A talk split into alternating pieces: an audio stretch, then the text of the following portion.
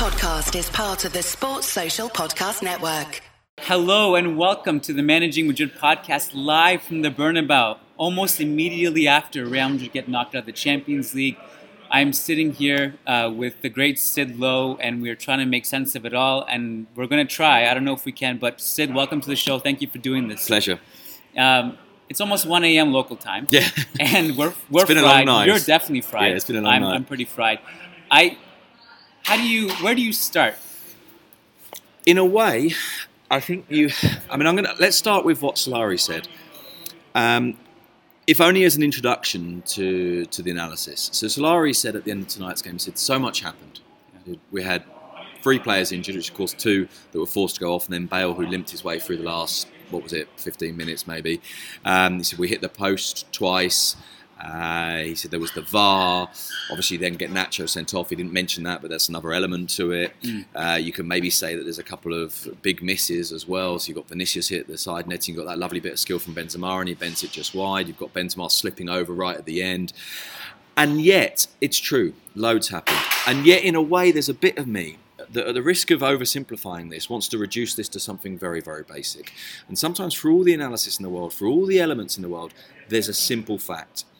And truth be told, the simple fact is that Ajax, I'm not going to say are, because I don't know this, but were far better Absolutely. than Madrid.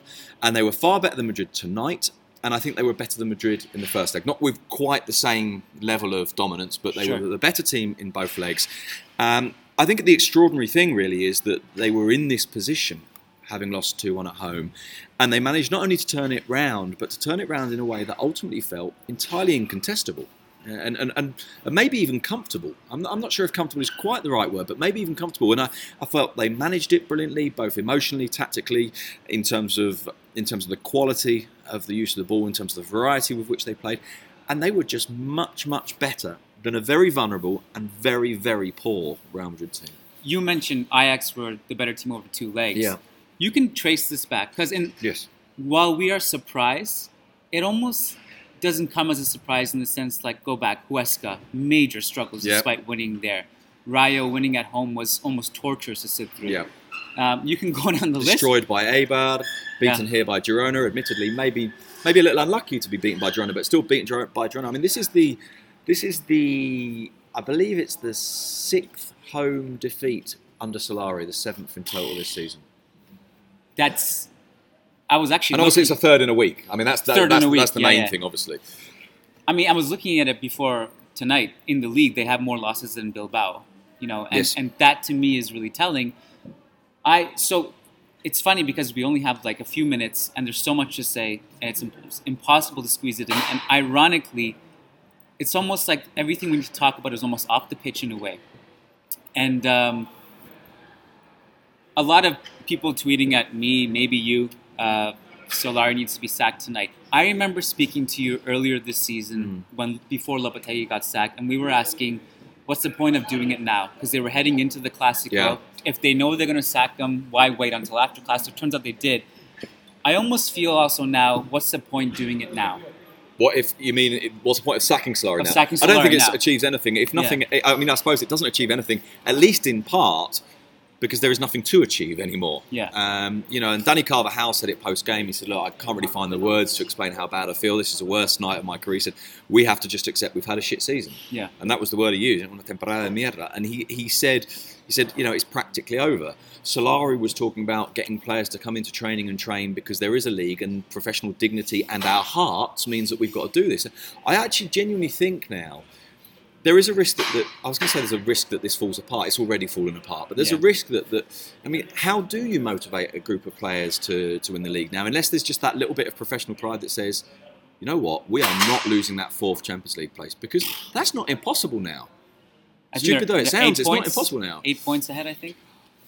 I must confess, I, I, I haven't got the league table in front of me. I don't know what it is, but I mean, it, it's it, it, it's extraordinary. And, and you know, there are, there are, as you say, you kind of look off the pitch in the sense that you know they didn't replace Cristiano Ronaldo-. I'm one of those people. I'm going to admit this now. I'm one of those people that thought that might not matter I, I, because, I did too. A lot of people did. because, I mean, to an extent. we saw, you know, we saw, you know, some of this as well. Let's let's not hide behind last year's Champions League success. Now, I'm not saying ignore Champions League success because it is the most important thing you can win. Yeah. And if you win three in a row, it's the absolute business. No two ways about that. But last season they finished 17 points behind Barcelona, so some of this was already there. You know, we saw Cristiano Ronaldo last season, brilliant in the second half of the season, but I think only two goals until Christmas. I felt that you did, and people said, well, you need 50 goals. I'm not sure you do. And Modric said this yesterday in the press conferences. You need Yeah. two or three players to get 15 or 20. Yeah. And then maybe if you defend better, you don't need those 50. Maybe you only need 35 of the 50 or 40 of the 50. Now, this year they're not scoring the goals, they're not defending well either. Right. I mean, they've been vulnerable defensively all year. Yeah. Um, and and to, to put this into context, right? I am one of those people that somewhere along the line always thinks Madrid will find a way. Yeah. There's something about Madrid, and certainly in this competition at least, I always sort of think, oh, they'll find a way. Um, I remember saying this to, to Jaime Rodriguez from El Mundo on the way to uh, to Munich last year. Met him at the airport on the way to Munich and said, ah, they're going to win. he said, have you seen, you know, how vulnerable they're? They're going to Yeah. win. Because they just do. It's just kind of what they do. When they won 2-1 in Amsterdam, having been, I think, overrun, uh, I think Ajax definitely the better side. As I say, not quite to the extent of tonight, but definitely the better side. Yep. I came out of that saying they're going to win the Champions League. Yeah. This is Real Madrid, this team that somehow finds a way to survive and prevail and come through. Today, for the first time that I can remember in a very long time, as someone who always thinks that Real Madrid are going to come through it, I said to a colleague just before I came to the Bernabeu, I said, you know what? I sort of don't feel like they are. I feel mm. like they could be in trouble tonight. And I did say, Yeah. look, chances are they'll get through. Yeah. Because the first leg result is very good. No one's ever come come away from a 2 1 away victory in the Champions League and then being beaten, knocked out. Mm.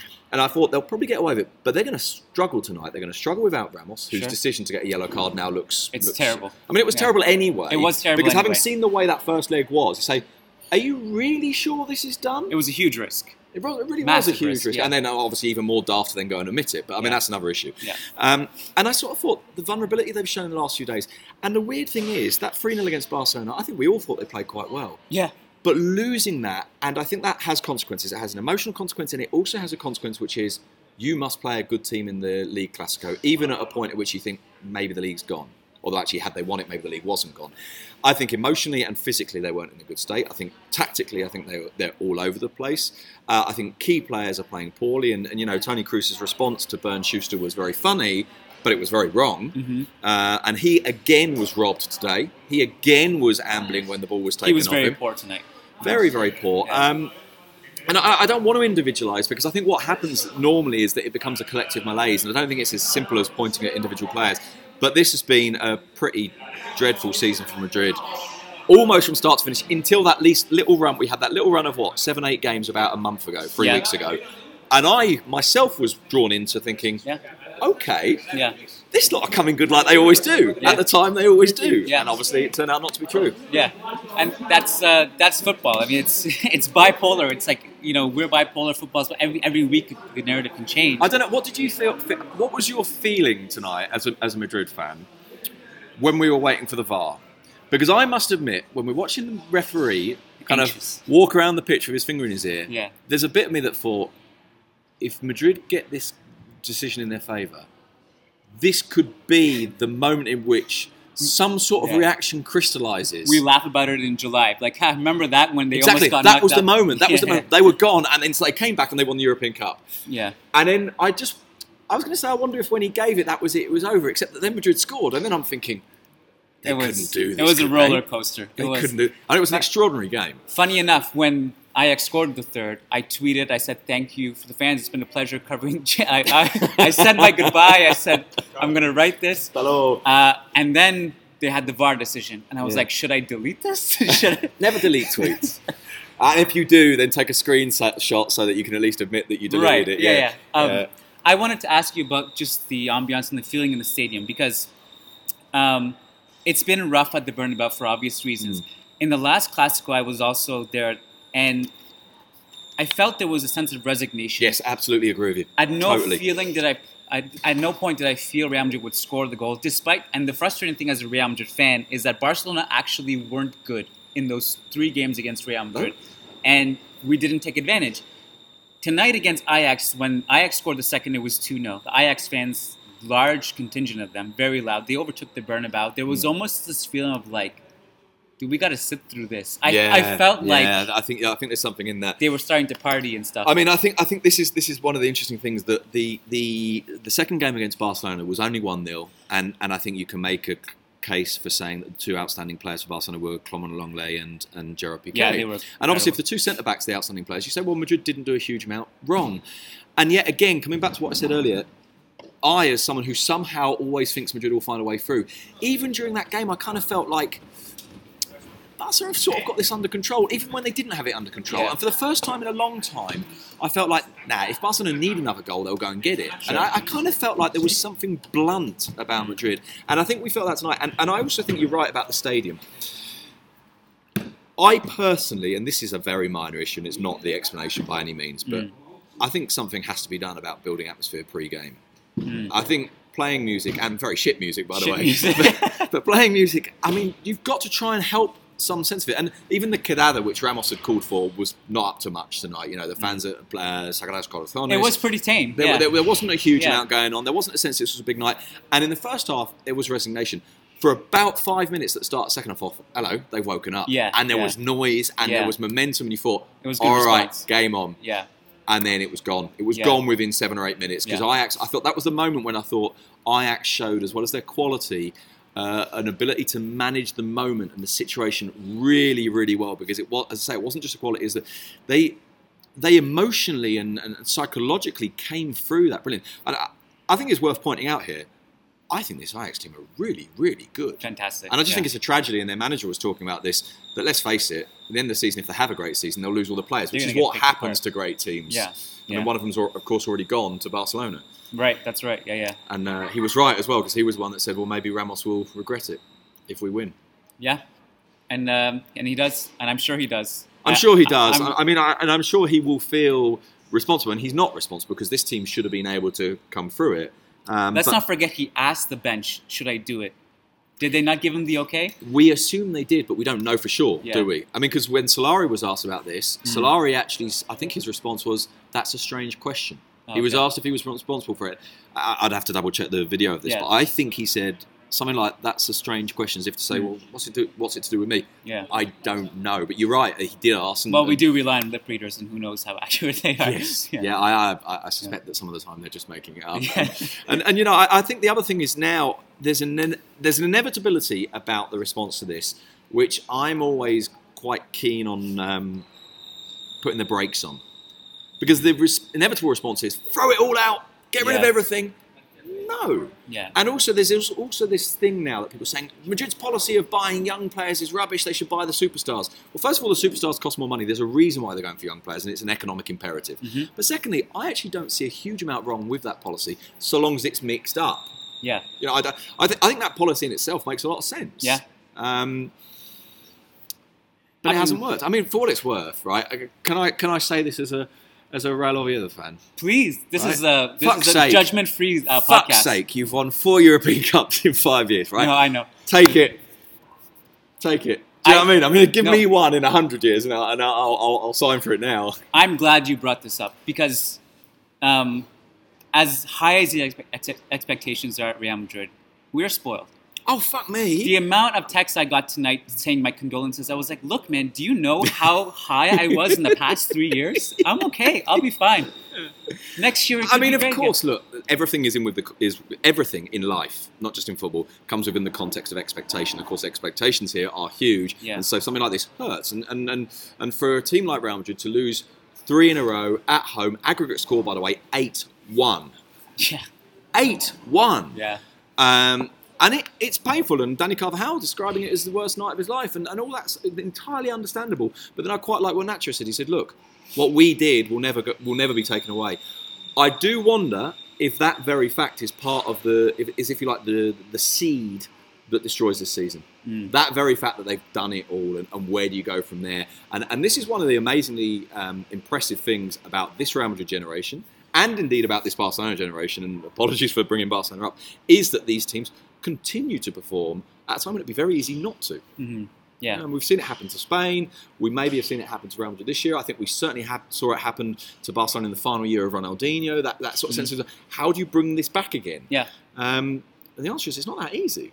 also, it, the turnaround can be quicker than you think. I mean, we've seen that with just that Well, here's, example. here- here's a very good example. Mm. Gerard Piqué sitting here in this stadium on the bench, Yeah. saying to his teammates, "Bloody hell, they're giving us the run around here," Yeah. and saying afterwards, "For the first time in eight years, I feel genuinely inferior to Real Madrid." Yeah. And then they go and win a double. Admittedly, Madrid win the European Cup, and that Right. eclipses all else. But yeah, football's weird like that. Football's weird Football like doesn't always make a lot of sense. Yeah, it does. I think, and I think, in a way, is to come back to what how we started this whole conversation, Mm. I think in a way tonight it did. I think I think that's pa- partly the, what makes it painful for Real Madrid. I think tonight it did make sense. There was a team on the pitch that was much, much, much better than them. I, I really do think that. I, I really do think I saw a team that was, you know, this is this is completely incontestable what happened tonight. It was it was the result of logic. Yeah, there's a VAR. Yeah, there's two posts. And by the way, if Varane scores in the fourth minute, I must admit I think this might be different. yeah, But we'll never know that now. We'll but in terms know. of the way they performed, it was Ajax were, were brilliant and Madrid really weren't. yeah, and Ajax fully deserved it. Uh, Sid Lowe. I felt a little bit for Modric, by the way. I don't know about you, because I felt there was a period in the second half where he seemed to be trying to lead them, and he was on his own. I felt he was abandoned by Casemiro and Kroos Yes, tonight. Totally agree. and he was on his own. And Totally um, you, there's only so much you can do. I mean, the attack's not clicking. I thought Asensio was a nice spark. yes, He was good in both legs, actually. Yes. Maybe that's part of his Dutch. Uh, and I think at some stage Asensio is is is is going to find himself again. I think maybe it needs a, a different environment around him. Maybe he needs someone to force him to take on that responsibility that he publicly said he was quite reluctant to take on. And Yeah. I think that phrase has been slightly taken out of context and used against him a bit too much. But maybe if he can be driven on, Yeah. I still think he's a. I still think in terms of potential, he's a top ten in the world without doubt.